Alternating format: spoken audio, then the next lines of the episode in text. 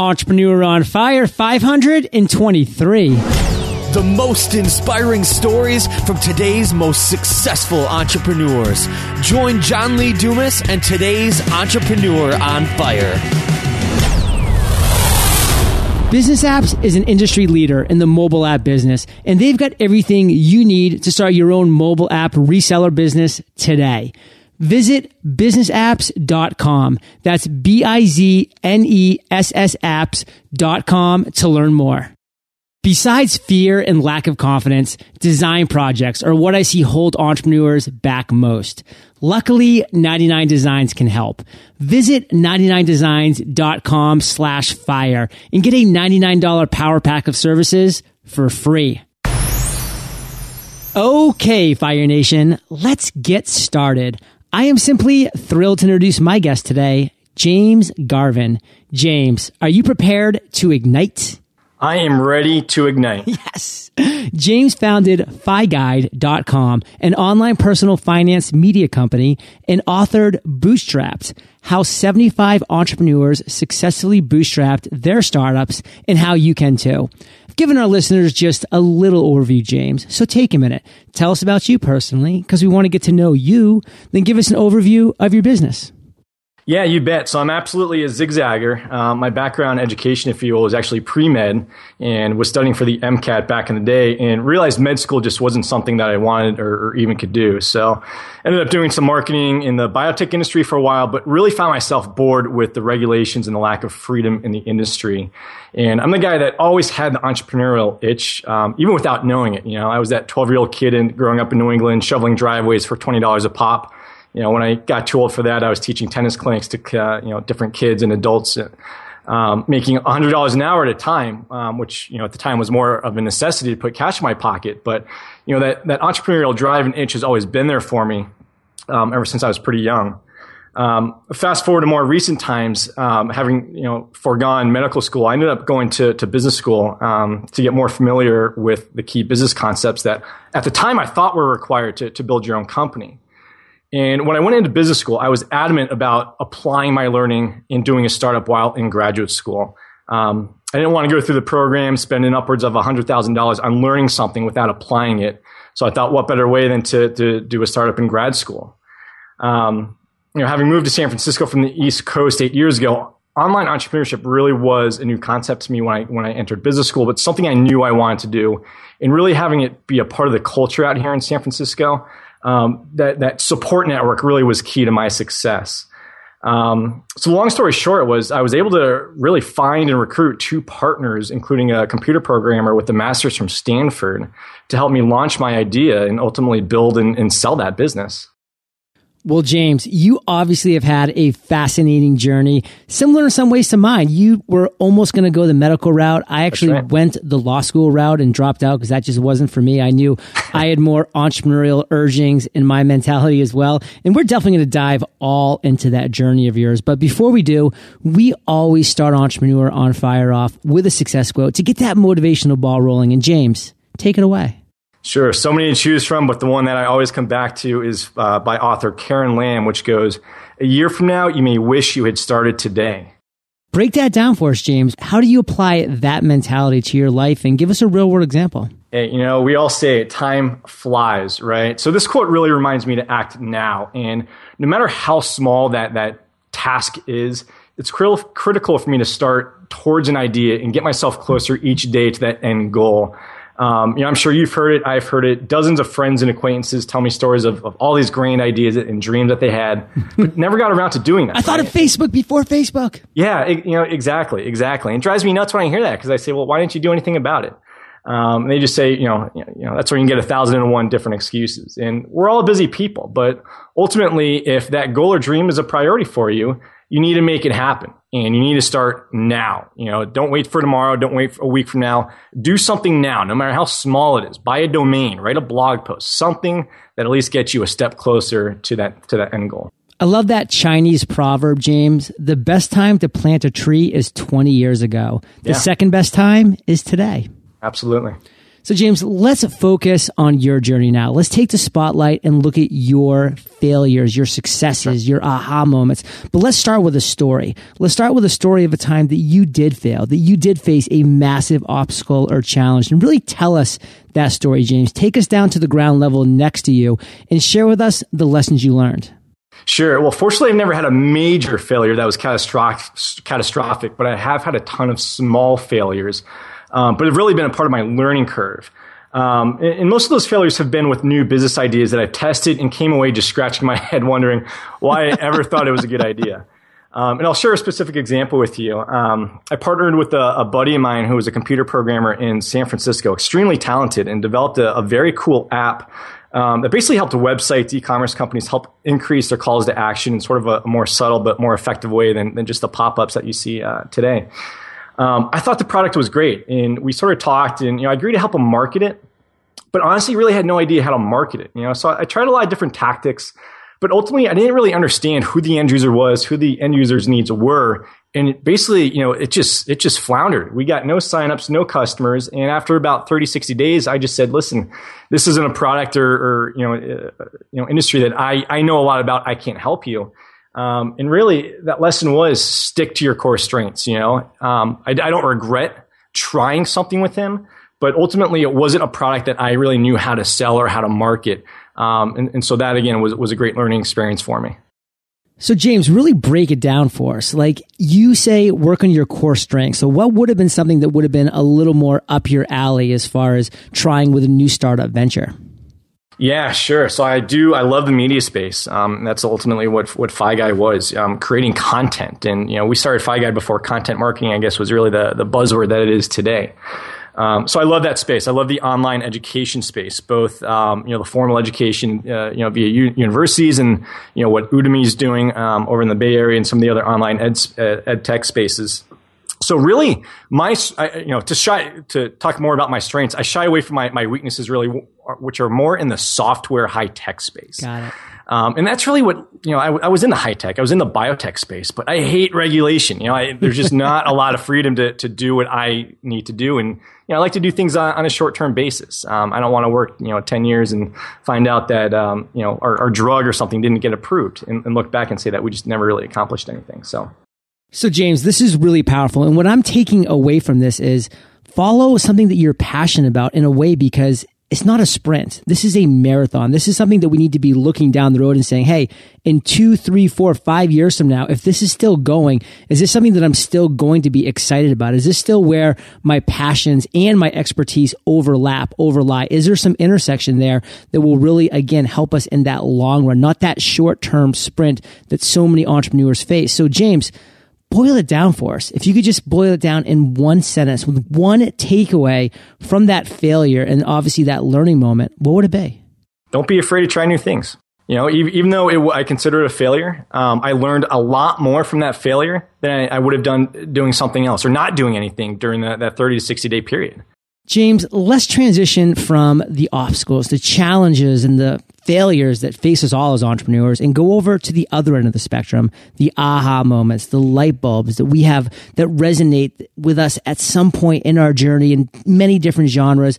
Share with us that story, James, of a time that you had a light bulb go off and what steps did you take, James, when you had that moment to turn it into success? Yeah, too many light bulbs go off for me. But um, you know, the the one example I'll, I'll, I'll, share with you when we started FiGuide, um, you know, and, and, you hear this story so often, but um, we set out to build an uh, an app that was sort of similar to what Mint.com uh, ended up creating. Right. Uh, right. So sort of some online personal finance software. And obviously that was going to take time to build out. Um, and while we were building out our app, we wanted to get started building some buzz. And so what we set out to do was to get some professional content on our site that matched with our users' financial goals, right? So whether it's buying a house or, uh, you know, retiring, you know, saving up for that vacation. So what we did is rather than reach out to just random personal financial bloggers, we actually reached out to certified financial planners, financial advisors who were really actively blogging and got them to write content for us. And it was when we started seeing very, very quickly, actually, a lot of organic SEO and some very high monetization for us with a lot of the advertising that we were doing in the personal finance space that we realized that there was really a, a great opportunity to change, you know, as you would say, the, the buzz term now is pivot from a product software company into more of, of a media company. And that's ultimately what we did. So we ended up building a really a marketing and, and distribution platform for financial advisors who would write content for us, um, you know, would answer uh, consumers' questions about the most insane technical, you know, uh, questions out there in, in, the realm of personal finance, estate planning, things like that. Um, and that's ultimately what we ended up building. Really going from that that product uh, product path down to a mini company, and that aha moment came when we tried to do something during that product development stage to recruit financial planners onto our website to create content. And when we saw that Google traffic spike and the monetization that we were able to get off that, you know, that was the big aha moment. So bringing the financial planners to you, you did that with SEO and with other organic measures. What would you say your number one success tool was? We brought the financial planners to us directly and then it ended up being through word of mouth. Um, so our big biggest success factor was the fact that we had financial planners writing for us and answering questions. You know, there, there, are a ton of finance websites out there, right? right? I mean, I'm not even going to start to name them, but they tend to be from amateurs, right? People that don't practice in the profession. So our real niche was being able to answer really more complicated questions in the personal finance realm. You know, not just, oh, how much do I need to save for retirement, but really complicated real life questions that consumers had out there, but necess- didn't necessarily have the funds or the access to a professional or w- that wanted to pay for a professional. So Fire Nation, what you're hearing James share right now can be applied to any niche, to any industry, to any focus that you have. I mean, he brought the financial planners to his company and had them answer, and then everything just started to snowball from there. And so James, for Fire Nation, what's just one takeaway that you would want us to walk away from from that learning experience? It's called one-sided networks can be extremely powerful. And what I mean by, you know, we, we talk about network platforms, right? right? Facebook connects different people. What we saw, what we had at FiGuide was really a one-sided network where financials advisors saw their colleagues on our platform, right? So they'd email us and say, Hey, you know, I see John Dumas is writing for you, uh, at FiGuide. You know, how do I get on, right? And so you know, that's why I talked about. Even though we, we initially reached out to the first dozen or so financial planners, it really became a snowball effect where yes. they started reaching out to us saying, Hey, how do I sign up for this? You know, this is really great what you guys are doing. Um, and that was a very powerful business and, and lesson that, that we learned. And again, Fire Nation, this applies to other industries. I mean, let's talk about Entrepreneur on Fire for a second. I reached out to the mentors in the field, people that were killing it in the podcasting world. Cliff Ravenscraft, Jaime Tardy, who was my mentor, and I shared with them my idea of a seven day a week podcast. And they said, A, John, you're not going to be able to find enough guests. B, you're not going to be able to produce that many podcasts. And C, you're not going to find anybody that wants to listen to that many podcasts. And so, although they were right about a number of things in the podcasting industry, those three things they were not right about. And I, like you, James, hit that tipping point at about the six month mark where it was a lot of work at the beginning to go out and to find guests for a seven day a week business podcast. But I hit the tipping point six months in where everybody was saying, Oh, my friend, my peer, that person's on Entrepreneur on Fire. How do I get on that? Then it stopped being an outbound experience and started being a strictly inbound experience. And I've been going for almost a year now, almost never reaching out to guests instead just sorting through the inbound material that I get. So just like James had that tipping point, we have too. And if you follow these tactics, these tools, Fire Nation, you will as well. And James, obviously, that was a proud entrepreneurial moment, and you've had a number. But share with Fire Nation your proudest entrepreneurial moment. Oh, definitely selling and exiting that first business. Um, and I think that that's true for any entrepreneur that has done that. I, I, think there's the start, but also the exit, which sort of, I guess in some way validates your success. Um, but just gives you that confidence that you know you can go out and, and and do that. You know, you can go out and be a successful entrepreneur. And it really opens up other opportunities um, when you have that successful exit. So. So really get into that exit because, you know, a lot of entrepreneurs hear about getting into companies and, you know, with that huh? exit plan and, you know, we're not asking for numbers or even whatever, sure. but just, you know, like what was the process of it? Like who approached you? Did you approach other people? Let's talk about the exit for a second. Yeah. So for us, it was very strategic. Um, you know, a lot of the financial planners that were writing for us at the time belonged to one organization. Um, probably about 90% of them. And so I reached out to them. I said, Hey, listen, you know, and we, at that point, we had a, a formal partnership with this organization. I was about to have our first child. And, and for me, it was sort of a, make or break moment of, you know, do I want to stress with this and take on fatherhood at the same time? Or, you know, is there an opportunity to sell this and, and, and take a win um, for us and, our team? And ultimately, that's what happened. So I reached out to them. Um, they gladly accepted, you know, and, and, it actually went very quickly and very smoothly um, in terms of the acquisition after um, I asked them if they were interested. Now, how did you identify somebody to approach? The value for them to acquire us was worth more than what the independent financials would have been for uh, somebody else who wasn't affiliated with us. And what I mean by that is not only were they getting the profits that we were making, but this was also a huge brand advertising platform for this organization. So it was really, you know, FiGuide was worth, you know, double, triple for them what it would have been anyone else whose whose uh, financial advisors were not writing on the platform. Does that make sense?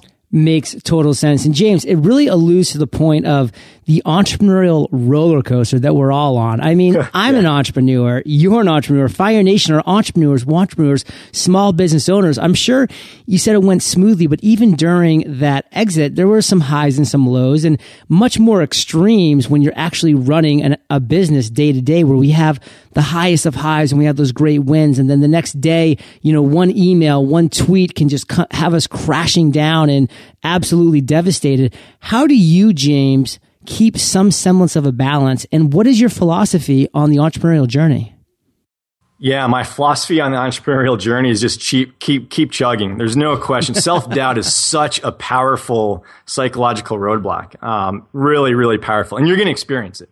There's no question. You're not going to be an entrepreneur and only experience the highs. And you know, it's sad. It, you know, there have been a lot of studies and, and things in the media about entrepreneurs and, and, the hardships that they're they're facing. You know, even things like suicides and just depression. Um, it can be a really lonely path. So I think definitely. Um, finding partners can definitely help alleviate that. Having an, an external support network, um, you know, I mentioned earlier about the the culture in in San Francisco, Silicon Valley. I mean, if you're not doing a startup, something's wrong with you. It seems like. um, so it's really, um, you know, having a support network, and I, I, would even say, you know, things like what you're doing, John, and what other podcasters are doing, where you interview other entrepreneurs and you hear their stories. You know, you, you can relate to their stories. Not everybody's going to relate to my story, but some people out there will.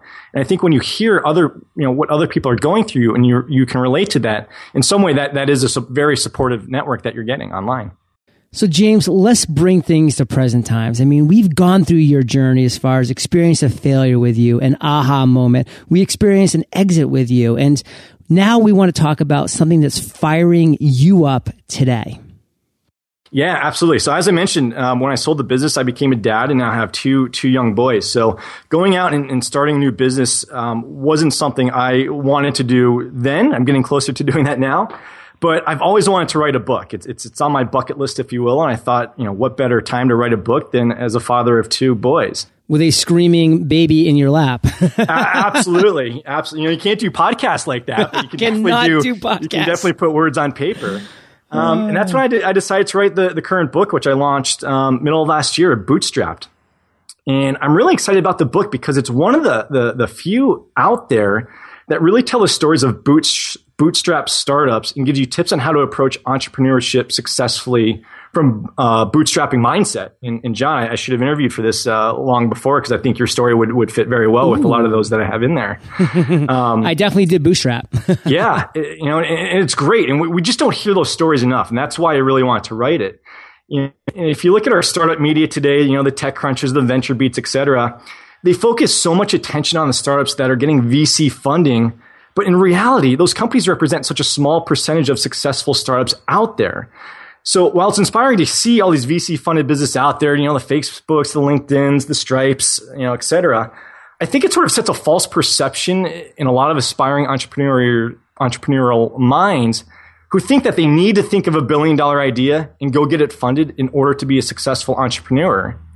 And you know, the fact is, for every Mark Zuckerberg out there, there are hundreds, if not thousands, of other entrepreneurs who have built or sold profitable startups without having to go out and raise venture capital. But you never hear of those stories. So that's what Bootstrapped was for me. You know, it wasn't my personal story. I, I actually didn't even include my story in it. But I went out and researched and talked to other entrepreneurs uh, about how they bootstrapped their startups you know how did you get your business ideas how did you bring them to market and, and ultimately how did you how did you self finance them Um, you know, and so I really dug deep in, in, in, into understanding and, and, publishing those stories very much in a format to um, case studies, you know, business case studies that we used in business school. Can you share with us one of the fun bootstrap stories that you think Fire Nation will resonate with? Yeah, absolutely. Um, and I can resonate with um, Sticky Albums, which um, Nate Gray, Grahek, I think is how you pronounce his name, out of Minneapolis. Um, so Sticky Albums is basically a photo sharing app for professional photographers. Um, and what I love about his story was he was a father of one with, I think, a second baby on the way didn't have capital to go out and, and build a, a, business, a software business.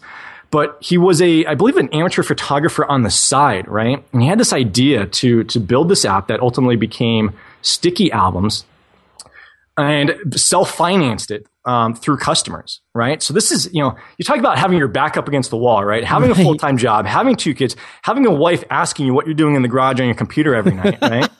um, self-financed it through basically through customer development. So everything he was doing was very manual at the time, but he was able to get the financing to go out and, and pay about 10 or 20 grand to a, a, computer developer to, to develop the app for him. And, you know, he transitioned those customers onto his automated platform and right away had a software as a service business. Mm, what a story. That is so powerful. And James, so here you have, you're a father, you have two kids, you finished your book, which was, you know, a great success. What's your vision for the future?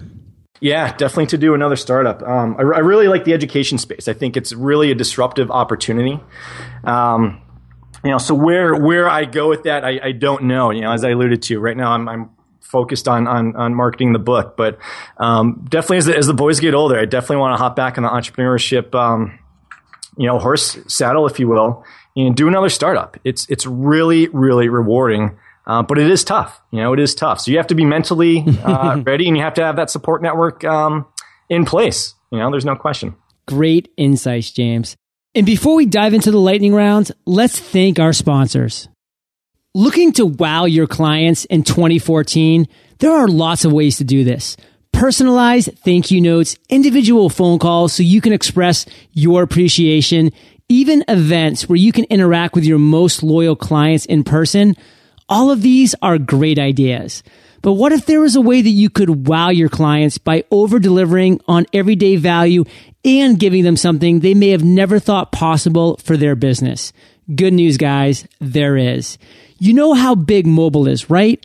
What if you could create mobile apps for your clients that made it easier for their customers to access their content and purchase their best products and services? Think they're a big fan of you now? And just wait. Don't worry. No need to have programming skills. Bizness Apps has everything you need to create a mobile app no matter what business your clients are in, from restaurants to realtors.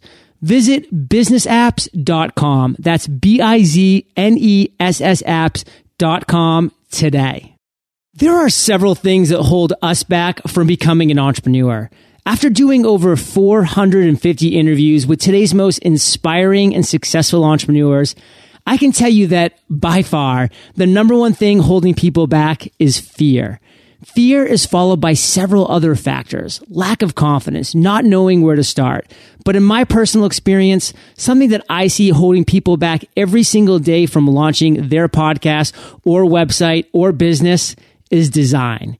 Don't get me wrong. Design is very important for your business. Your design is oftentimes people's first impression of your business.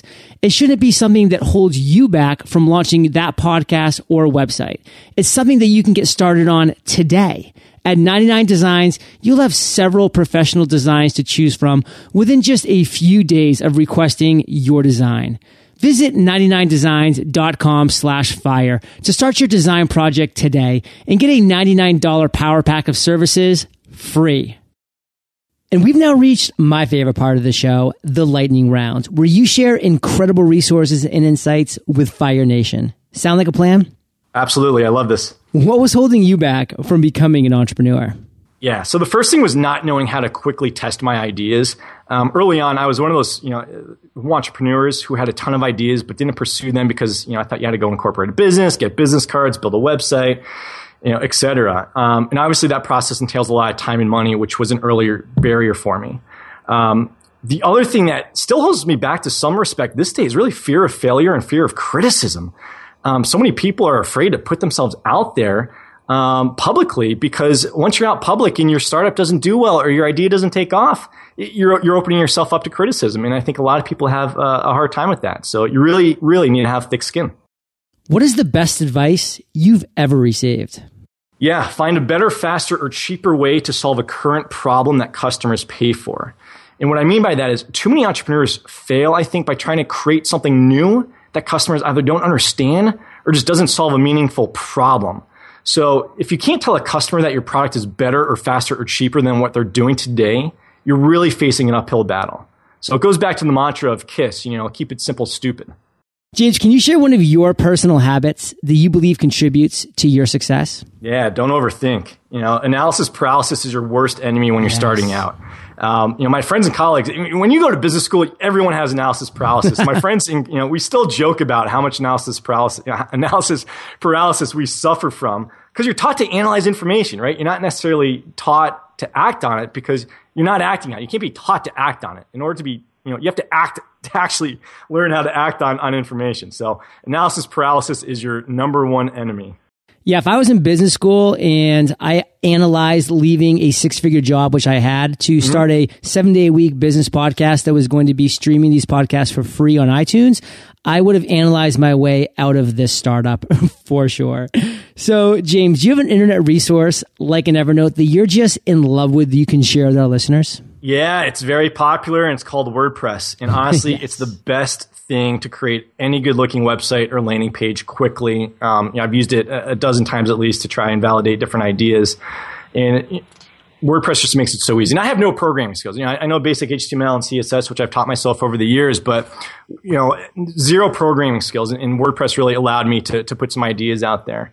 Um, you know, I've seen small business owners spend tens of thousands of dollars on custom websites that still look like garbage. Garbage. All you had to do is go out to WordPress, buy a fifty dollar theme, you know, install a couple of widgets, and boom, you've got a website that's 10 times better than what you just paid 10 grand and spent three months doing. And very agile. And Fire Nation, you can find the links to this resource and everything that James and I are talking about by going to eofire.com slash James Garvin.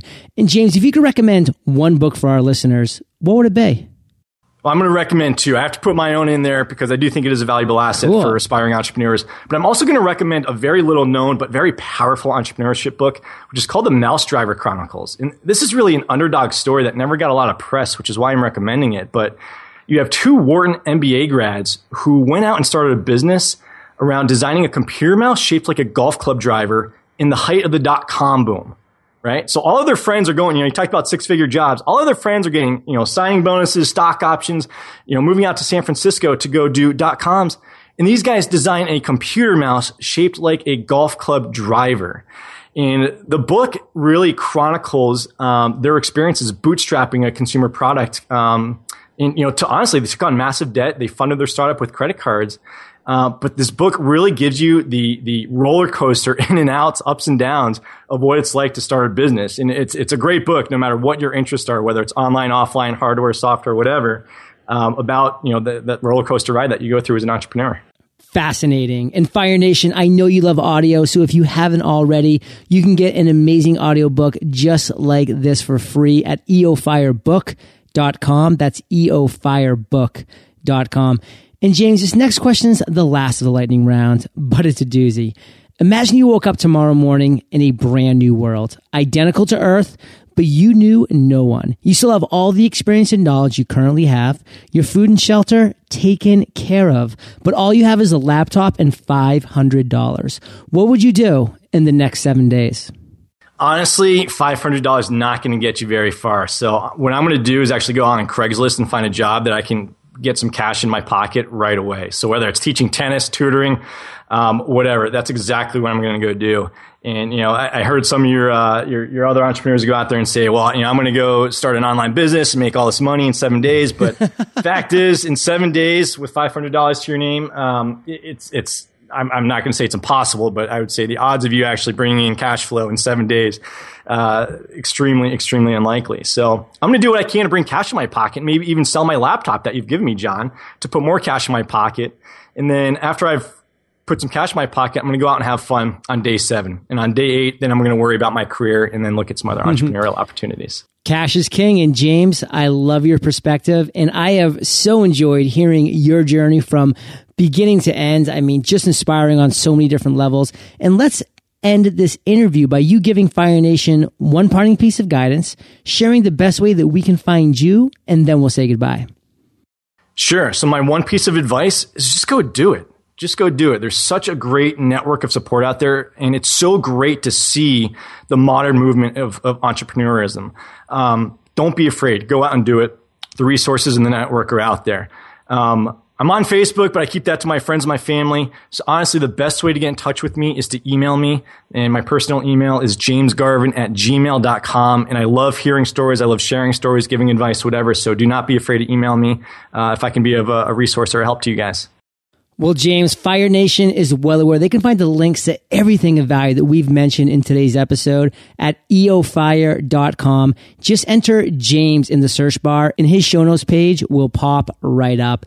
And James, thank you for being so generous with your time, your expertise and experience. Fire Nation salutes you and we'll catch you on the flip side. Thanks, John. Keep up the great work. Fire Nation, are you ready to find out if Podcasters Paradise is right for you? Well, if you're looking for a lively community of over 350 podcasters, then I think you're going to love Paradise. We have over 100 video tutorials in our ever evolving library of how to create, grow, and monetize your podcast. And we're adding more all the time. Plus, our forum is bustling with great advice from top notch engagement. Visit podcastersparadise.com to claim your spot at our free podcast workshop today. Thank you so much for joining us today on Entrepreneur on Fire. Head on over to eofire.com for full recaps of every show, our amazing blog articles and resources, and just plain fun. Your entrepreneurial journey awaits, so prepare to ignite.